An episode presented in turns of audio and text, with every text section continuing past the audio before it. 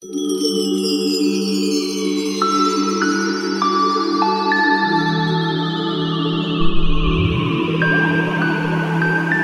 ムスターズ。星のある暮らしを。あなたに。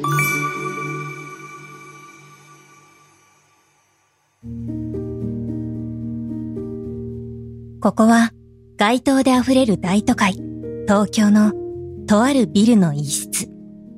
星を見上げることがすっかりなくなったこの現代に私は今スタジオの窓から星空を眺めていますホームスターズ星のある暮らしをあなたに。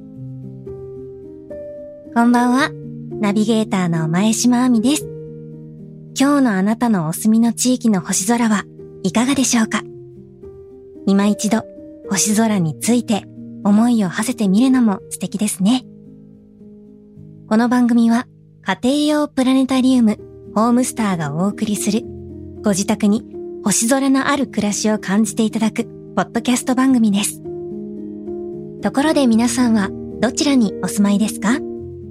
関西にお住まいの方もいらっしゃると思いますが、星空に関して色々調べていたら、大阪に素敵なお店を発見しました。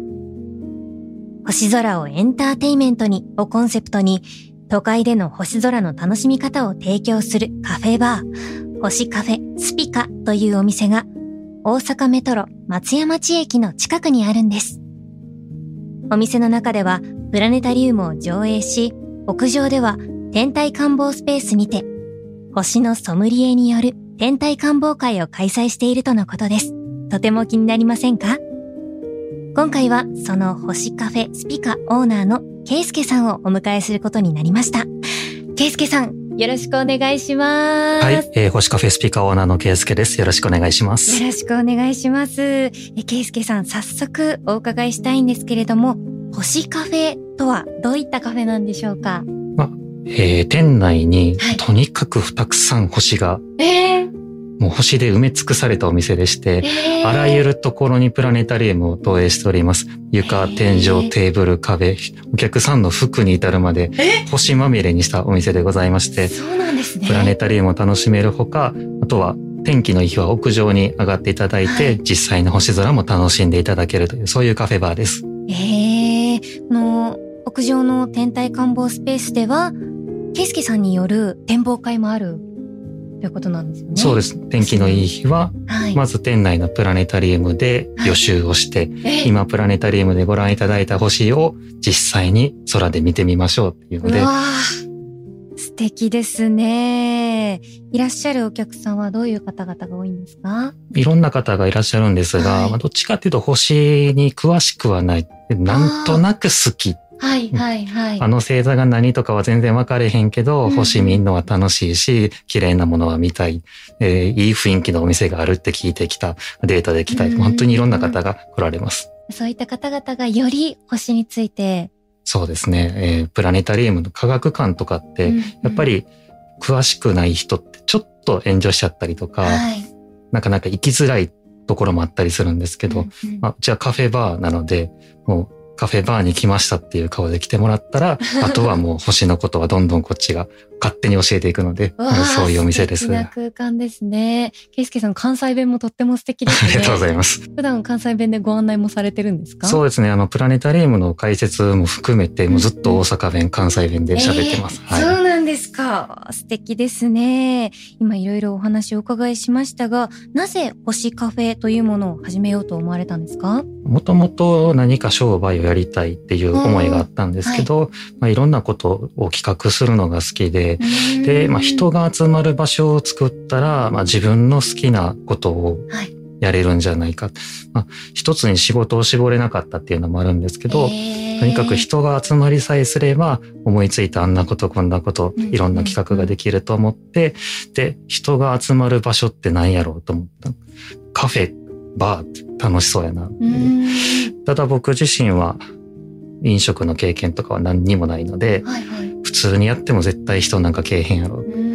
じゃあ好きなものを組み合わせて、星の話ができるカフェバーにしよう。わ、素敵ですね。で、出来上がったのが星カフェスピカです。あ、そうなんですね。はい。星自体はもう小さな頃からお好きだったんですか？小さい頃は、でももっといろんな方向に興味が向いてて、あそうなんです、ね、それこそ虫が好きやったりとか、花が好きやったりとか、まあいろんな自然科学に興味が向いてたんですけど、だんだんそれが星に収束していった感じですね。はい。そうゃあ自然全体に興味があったっていうことなんですね。そうですね。昔はそうです。今虫嫌いです。あら、はい。嫌いになっちゃったんですね。あんま星見に行くときもあんま虫おらんとこがいいですね。いや、難しいですよね。そねそれはなかなか。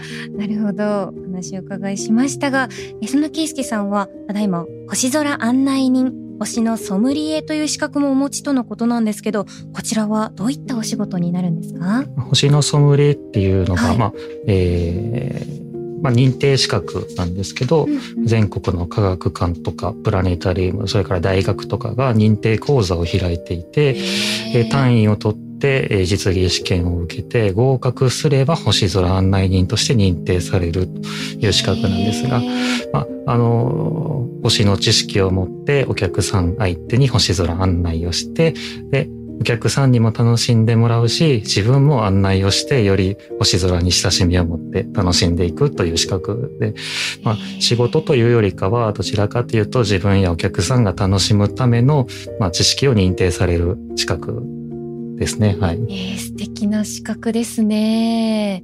試験は難しかったですか？うん、そうですね。えー、実技試験があるんですけども。実際に人の前で。そうですね。えー、はい。やっぱりその天気が良かったり悪かったりとか、はいはい、予習してきた星が雲に隠れて見えなかったりとか、星空ってやっぱり不確定要素がたくさんあるので、実際の空で試験を受けるっていうのも、そういう不確定要素がある中で案内するのが星空案内なんですが、まあ、試験の段階でね、それをやるっていうのはなかなか難しいものがありましたね。緊張しませんか？うん、いや、でも不思議と緊張はしなくて、もともとその資格を取る前から星空案内みたいなことは友達相手にやったりとか、そうなんですか、まあ、そうですね、してたので、あれが何座やね、みたいな話をしてたのもあったんで、まあ、試験もそれの延長というか、いつもやってることみたいな感じでしたね。そうなんですね。いやー、素敵ですね。ぜひ私もケスケさんに案内していただきたいです。晴れの日にぜひ。はい。ぜひよろしくお願いします。えー、この後はラジオドラマを聞いていきたいと思うんですが、今回のラジオドラマの舞台が星カフェスピカとなっているとのことです。えー、その後、ケスケさんと一緒にトークしていきたいと思います。やからこう、普通に飲食店として営業しつつ、で、そこにイベントスペースもあって、で、定期的にお客さん集めてなんか企画とかもやってる。みたいにできると楽しいかなとは思っててさ。うーん、なるほどな、うん、でもさ、お前、飲食とかやったことあるんだっけ？いやー、ないな。じゃあまずそっからじゃね？うーん、そう、まあ、そこが問題なんやな。うん、まあ、やから普通の飲食やってもな、とは思ってんねんな。まあなんかわかんないけどお前の好きなものとかをうまく絡めればいいんじゃない？あー確かに。あそういや言ってへんかったけど俺最近星のソムリエの資格取ってさだからそういう星についての話を聞けるような、まあ、コンセプトカフェとかにできたらもう強みにはなるかも。おーいいじゃん。店内プラネタリウムにしたりしてさ。おーむちゃくちゃいいやんそれ。やりたいことを一つに絞れず好奇心や自然と浮かび上がるアイディアを自由に表現していきたい。そんな僕が抱いた目標は自分の店を持ち、そこに集まったお客さんたちに対して自分の表現を通して楽しんでもらえるような環境づくりだった。そういや、たかしと話してたプラネタリウムっていくらくらいするんやろな。これか。1、10、100は最低でも100万か。こんなん買えるわけないよな。家庭用プラネタリウムか。まあ、一旦試しに買ってみるか。はあ、いい感じになったらいいな。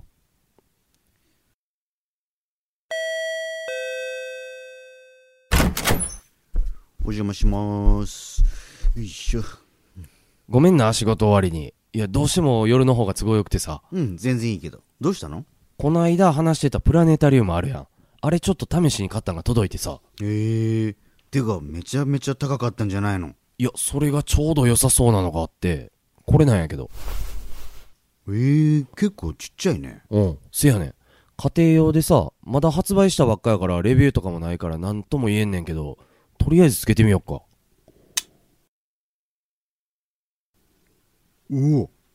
すっげえ。すごーえ、星の再現度かなり高いし、これ想像以上やな。これめちゃくちゃいいじゃん。うん。いや、もしかしたらこれ店内に複数台設置して、で、広範囲に投影したら本物の夜空みたいな景色体感できて、かなり楽しんでもらえるかもしれんな。こうして家庭用プラネタリウムと出会った僕は、星を楽しめるカフェバー、星カフェスピカのオープンを目指すことにした。数ヶ月の準備期間を経て、ついに迎えたオープンの日。正直、初めてのことだらけで不安でいっぱいだけど、オープン記念としてプラネタリウムを使った星の解説イベントもある。そこでなんとかお客さんたちの心を掴んで、いいスタートを切れるように、とにかく全力でやるしかない。いらっしゃいませ。うわすごいうわー綺麗だなありがとうございます。これってどうやって星映してるんですか？確かに。どうなってんのか全然わかんない、あー、小型の家庭用プラネタリウムを使ってるんですけど、ああやって天井に何台か吊り下げて、で、いろんな角度から投影してるんです。なるほど。すごいな。ありがとうございます。いえいえ。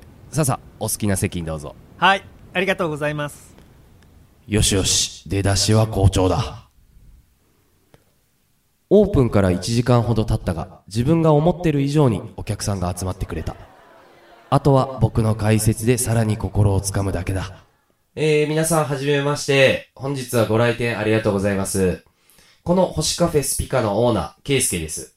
本日はわざわざお越しいただいた皆様に、少しでも楽しんで帰っていただくべく、私から少し納得のいかない星座の話なんかをさせていただければと思うんですが、よろしいですかね？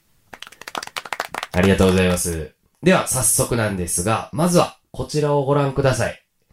これ、実は子犬座なんですけど、どっからどう見ても、ただの棒ですよね。で同じ犬でも他にもありまして、猟犬座っていうのがあるんですけど、これもただの棒なんです。しかもこれに関しては、2匹の犬を表してますからね。他にも、えー、小獅子座っていう棒があったり、小狐座っていう棒があったりします。まあ、こんな風に色々な形の星座があるわけなんですけど、皆さんは星座の形や神話にはそんなにこだわらず、自由にこのお店で楽しんでいってもらえたらなと思います。ありがとうございました。こうしてオープン初日は無事、好評の中幕を閉じた。まだまだこれからどうなるかなんて全くわからないけど、店内いっぱいの星空に感動し、そして僕の解説を通して少しでも笑顔になってくれたお客さんたちの顔を見ていると、自分の中でグッとくるものがあった。そして何より自分の人生において大きな前向きな一歩を踏み出せたような気がする。これからも自分の好奇心の赴くままに自分にしかできない表現をこの場所で発信していこう。僕はそう誓った。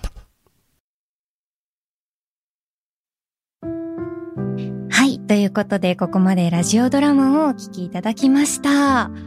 主人公が、ケイスケさんとのことでしたが、ケイスケさんがね、こう、モデルになっていたということなんでしょうか。お聞きになっていかがでしたか？はい、えー、自分のネタを人がやってるのめっちゃムズムズしますね。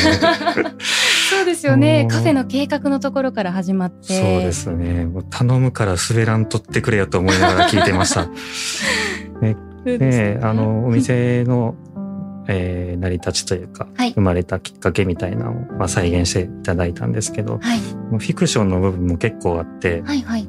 まずあの僕が起業することをうん相談する友達はいないんですよね。たかし、たかしって言ってましたね。あれは存在しないですよね。はい。ホームスターが発売されて初めてプラネタリウムを家の天井に投影する瞬間も、たかしはいないです。一人で。一人で見てます。でも、そうですね、あの、プラネタリウムを投影して喋るからちょっと見に来てやみたいなことは、まあ友達呼んだりとかありましたね。はい。でまあ、プラネタリウムをまあ買うにあたっていろんな会社に見積もりを取ってみて、んとてもじゃないけどこれは無理やなみたいな、うん難しかったけどそのタイミングでちょうどホームスターシリーズが発売されたのもあってじゃあこれを使ってやってみようかっていうのはねあのこのドラマの通りでしたね。あ、そうなんですね。で、実際に店内にはホームスターが、そうですあの本当にたくさんあってえオープン当初は5台とかだったんですけど、はいはい。今はそれからどんどん増えていって14台ぐらいえー。ホームスターが投影されてます。そうなんですね。原版をいろいろ変えたりして。そうですね。原を。版を変えたり、うんうん。えー映す場所を変えたりとか、うん。いろんなところに映してるので、先ほどお客様の服にもっておっしゃってましたもんね。天井から吊るしてるホームスターがあるので、えー。それがお客さんの服に投影されて、背中に獅子座がいたりとか、えー、竜座がいたりとか、素敵ですね。星座模様の服になるんです。わあ、行きたいです。いや、素敵なラジオドラマでしたね。ありがとうございました。ありがとうございます。えただいまスタジオにホームスターがあります。えー星空案内人のケイスケさんにぜひ案内をしていただければと思うんですが、なんと今回、ホームスターのオリジナル原版ソフトをメーカーさんと一緒に作ったと伺いました。しかも、ケイスケさんもこちらのサンプルを見るのは今日が初めてということなんですよね。そうなんです。どういったものかご説明いただけますか？プラネタリウムの星座の線ってはい。すごいまちまちで、プラネタリウムによって違いがあったりするんですけど、はい。まあ、例えば子犬座とか、まあ、大犬座とか、いろんな星座がある中で、プラネタリウムの解説員さんは当然のように、あの星座が子犬ですよみたいな話をするんですよ。ね。もうそのままその線についての詳しい説明はなく、はい。ここに子犬がいて大犬がいるんですって。はいはい。線だけ見せられてこの話なんなんみたいな話になるんですね。で、そういうちょっと突っ込みを入れたいポイントをまとめて、その納得いかない星座っていうネタを作って、お客さんに話をしてたんですーね。そしたらこのホームスターの中の人が、はい。もしカフェスピカに来られた時に、はいまあじゃあそこまで言うならケイスケさん、納得いく星座の線引いてくださいよ、みたいなえー話になりまして、わ、はい。かりました。じゃあ納得いく星座の線引いてみましょう、思って、へー星座の線を40個、50個ぐらい引いてえー提出したんですね。すごいですね。そしたらそれが、なんと原版になって、今この場にあるということで、これから初めて見る。そうです。うわー、ドキドキめちゃですね。くちゃ楽しみです。いやー、なんか着眼点というか発想がすごく素敵ですね。確かに思ってました、私も。線だなって。ですよね。でもみんな突っ込まないんです。そうですね。そういうもんだって思っちゃいますもんだともんね思ってるの。で。わあ、楽しみですね。ということで今日はホームスターを2台準備してみました。え一つは納得のいかない星座も本来の星座ですかね。えもう一つは納得のいく星座を移して、私前島亜美が本当に納得いくような星座になっているのか、えーそんなね、おこがましいんですけれども、ケイスケさんの解説とともに星空の旅に出てみようと思います。楽しみです。では、ホームスター実際につけていきたいと思います。ケイスケさん、お願いしていいですか？はい。まずは納得いかへん星座の方からいきます。はい。はい。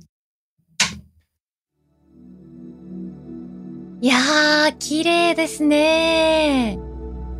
じゃあ、いいっぱい映ってますね、さすがに。ホームスターは。ね。星座の線が引いてあって、うん、で、これを見て、どれが何座ってわかります？わからないです。例えばこう想像をして、うんうん想像に当てはまるかどうかっていうのもちょっと不安になってくるじゃないですか。そうですね。えー、例えば、こっちの奥の方ですね、ここにうんうん、棒がありますよね。ありますね。これがはい。子犬なんですよ。棒で棒なんですね。はい。で、これが子犬座ですっていう話をしながらう、んうん。全然この形には触れてくれないんですよね。なぜこうなのかが知りたい。はい。こっちに行って、これですね。これが。大犬座っていうんですけど、ええこれはまだかろうじて、こー。こにはい頭があって、はいはい。これが前足で、はい。胴体で、後ろ足で、まあまあまあ、はい。尻尾で、一応パーツ揃ってる。はいはいはい。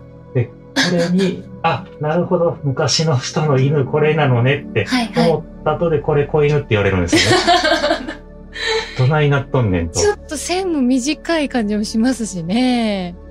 ろんなね、星座があるんですけども、これ、面白い。カニですしね。カニ？はい。爪のみってことですかね？爪のみ。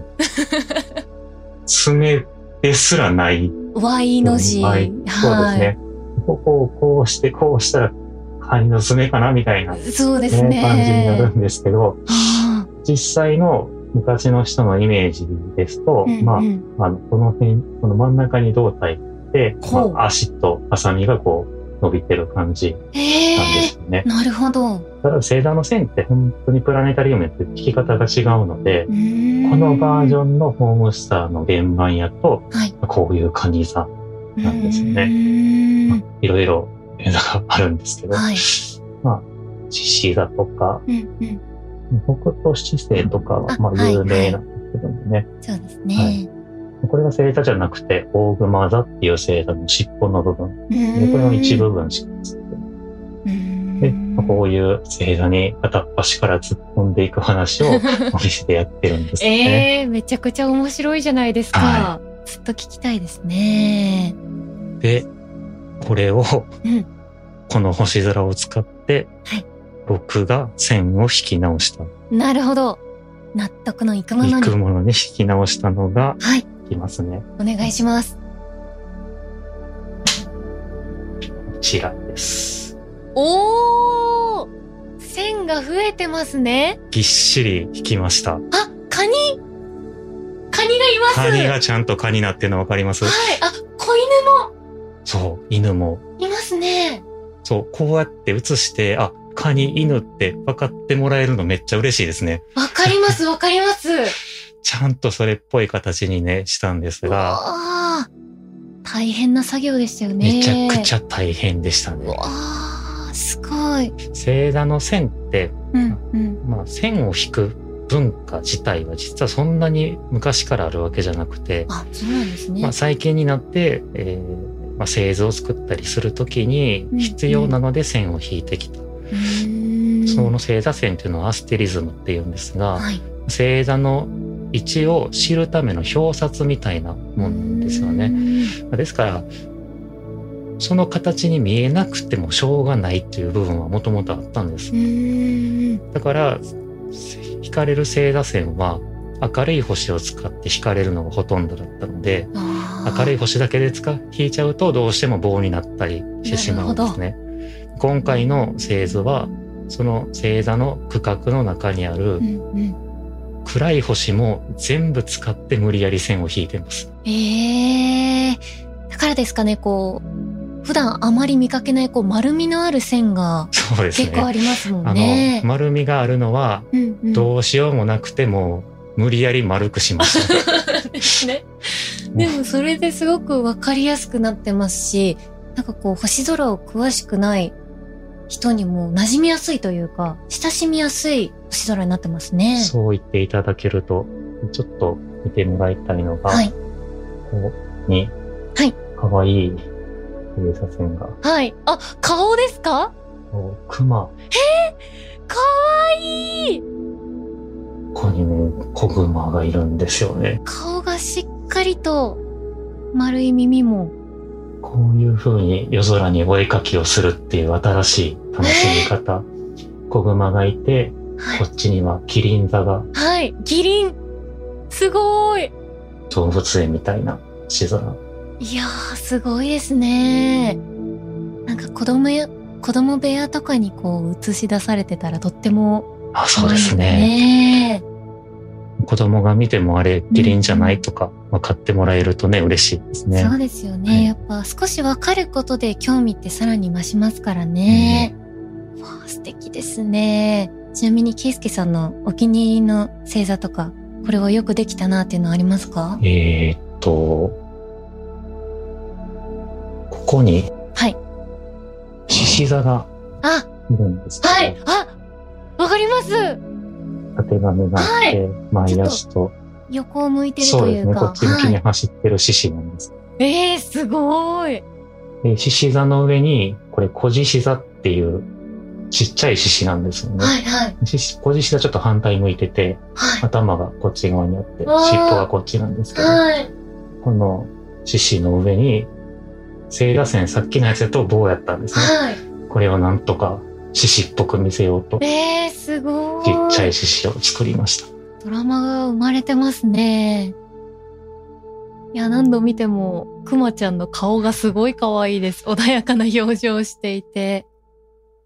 いや、これはぜひ多くの方に見ていただ見きたいですね。てもらいたいですね。ありがとうございます。ということで、ケイスケさんと一緒にホームスター見ましたが、ケイスケさんにとって納得いく星座になっていましたか？だいぶ苦労はしたんですが、はいこれなら分かってもらえるんじゃないだろうかっていう星空になっていました。納得のクオリティはいということで、ありがとうございます。えー、こちら、このようにない星カフェスピーカー、オリジナルの星座線を制作したホームスターの原版、配信後にデータの一部をツイッター上で公開したいと思います。あ、ということで、そろそろお別れのお時間となってまいりましたが、えー星カフェスピカやケイスケさんに関する情報などありましたら、ぜひお話しいただけますか？はい、えー星カフェスピッカーの星空案内は毎日やっています。はいえー1日2回、えー7時半と、まあ、10時頃の2回やってまして、えー晴れていれば星空を実際にご覧いただく天体観望会、これも実施しています。えーどの時間にご予約いただいてもご参加いただけますので、ぜひこちらお越しください。またあの僕の星のお話、ネタは YouTube の方にアップしていますので、うんえーこちらの方もよかったらホームページからご覧いただければと思います。よろしくお願いします。ありがとうございます。星カフェスピカオリジナル原版。気になる方は、ホームスターと星カフェスピカの SNS をチェックしてみてください。ケイスケさん、本日はありがとうございました。ありがとうございましたえ私も星空の解説を聞いてもっと星や宇宙を知りたくなりました。そんな私や星や宇宙について語ることが好きなあなたも聞いていただきたい。次回は宇宙開発を手掛けている方をゲストにお迎えします。お楽しみに。ホームスターズ、星のある暮らしをあなたにいかがだったでしょうか？皆さんにはどんな星空との思い出がありますか？この番組を通じて少しでも星空のある暮らしに興味を感じてもらえたら嬉しいです。あなたのホームスター体験、ぜひツイッターやインスタグラムなどでハッシュタグをつけてカタカナでホームスターでつぶやいてください。番組へのご感想もお待ちしております。それでは次回お会いしましょう。ナビゲーターは前島亜美でした。